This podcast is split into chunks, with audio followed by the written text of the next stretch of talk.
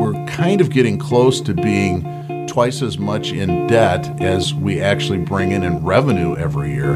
And what do we have to do to keep that debt afloat? Well, this year we paid $6.7 million in debt service payments. That's money that's not going to pay for roads.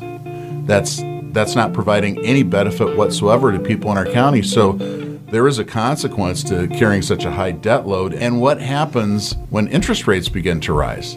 I'm Jen O'Brien. And I'm Bill Feehan. And this is another episode of Fact Check. So today we invite you to join us in a discussion of ARPA dollars. That's the American Rescue Plan Act. Recently, you may have participated in a survey uh, about how we should allocate those dollars locally and in La Crosse County specifically. Here's how it breaks down. The results of the survey are in and almost a quarter felt that we should spend money on sustainability and environmental protection.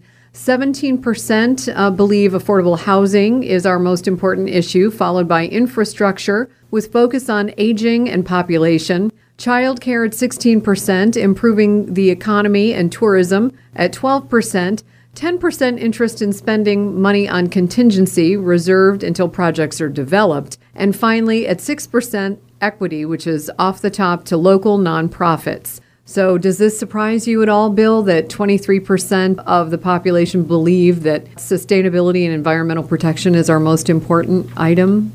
Well, as you and I talked about in the lead up to the show, uh, one of the things that I've been talking to county supervisors about is the problem we have on French Island in the town of Campbell, where they have drinking wells that are contaminated by PFAS that came from the La Crosse, city of La Crosse owned airport, and now they have contaminated drinking water. So they're being told they can't uh, drink that water, they can't cook with that water, but it's okay to take a shower in it.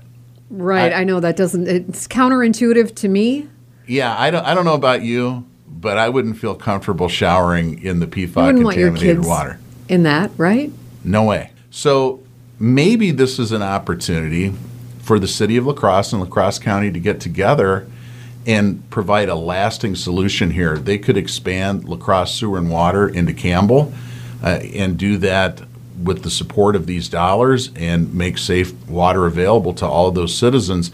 That would be a way to invest some of this money in a way that provides a lasting benefit. But as our listeners probably noticed, as you were reading the options for how this money is going to be spent, most of these are one time feel good types of expenses. Once the money's spent on childcare, it's gone. Once we pay to put homeless people into a hotel room for the winter, it's gone. Once we give money off the top for equity, which is one expense that I've heard is that they're going to hire an equity director in county government boy, once once that money's spent, it's gone. So there isn't, from what I'm seeing here, there's two big problems about where the money isn't being spent. It's not being spent to reduce our county debt. I would say few people probably realize we entered this year with $83 million in debt in La Crosse County. That's with significant. $83 million. So, how much does La Crosse County have in income or taxes? They taxed about $45 million this year between property taxes and their share of the sales tax. So we're, we're kind of getting close to being twice as much in debt as we actually bring in in revenue every year. And what do we have to do to keep that debt afloat? Well, this year we paid $6.7 million in debt service payments. That's money that's not going to pay for roads. That's that's not providing any benefit whatsoever to people in our county. So there is a consequence to carrying such a high debt load. And what happens when interest rates begin to rise? As is likely given this high inflation environment mm-hmm. that we're in now. It's a matter of time. Yeah, and the other thing that isn't addressed here at all remember in 2015 they told us we needed to raise the county sales tax because we had $100 million in needed road repairs. Remember that? Yeah, I do. Yeah.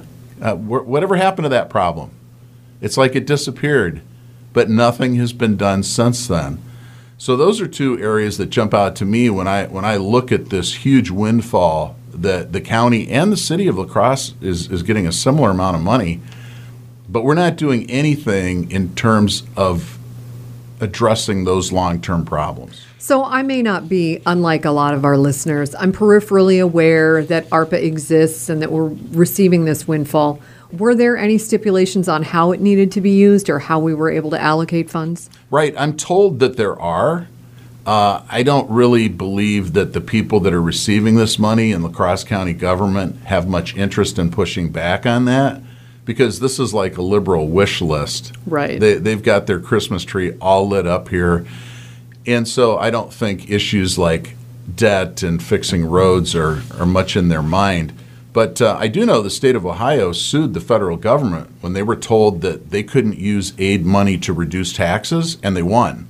So I have to believe that if there was some kind of an effort to push back on this, there has to be a way that some of this money could be reallocated for for more long-lasting benefit. And to be more fiscally responsible. Well, eventually, with rising inflation, rising interest rates come. And one of the key indicators of that is the U.S. 10 year Treasury note. And in one day, two weeks ago, uh, the, the yield on that note went up 20%. So rates are rising right now on that key measure, and they will probably continue to rise as inflation takes hold in the economy. And that brings us to where we're at with inflation. In April, we talked about this, but we set an all time record for the producer price index in August 8.3% increase in producer prices. So the companies that are manufacturing things are experiencing higher prices right now. Those won't show up in the economy for three to four months. Where are we right now? Well, in August and September, the consumer price index, or CPI, went up 5.3 and 5.4 percent. So that's very problematic. Those are huge increases in the cost of goods. We've talked in the past about, you know, if you're trying to go out and buy a used car right now or a new car, if you can find one, Good luck.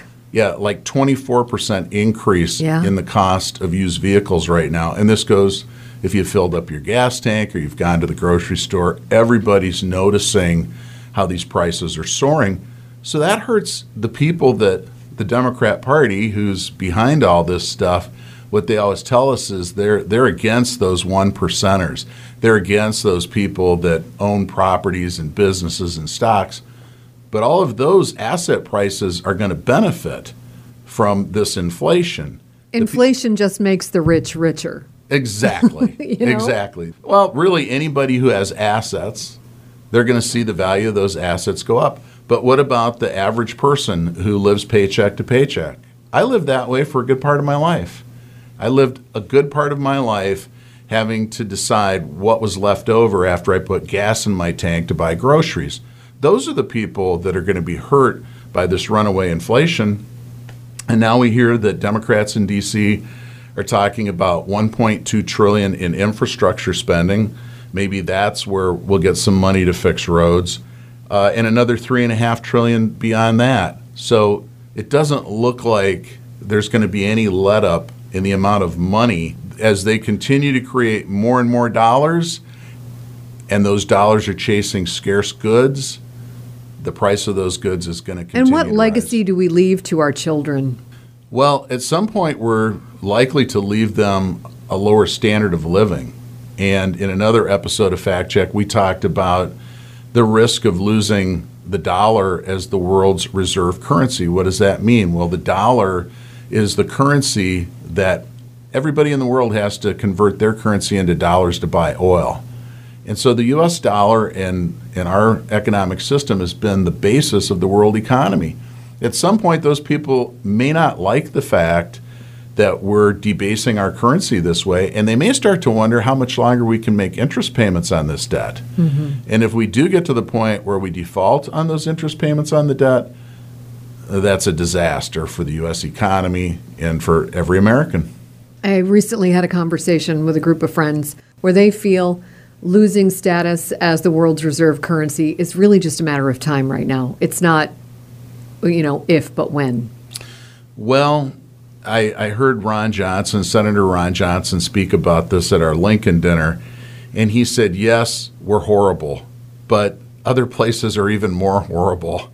China China is like two and a half times as bad as we are when it comes to, to the way that they use money this way. So there's probably still time, but at some point here, we do have to return to some ideas about a sound currency, uh, about sound economic policies. And it just seems like the people that are running our federal government right now just have a basic misunderstanding of human nature. When, when you're offering people twice as much money not to work, to stay on unemployment, of course, people are going to do that. I mean, why people will actually settle for less not to have to work.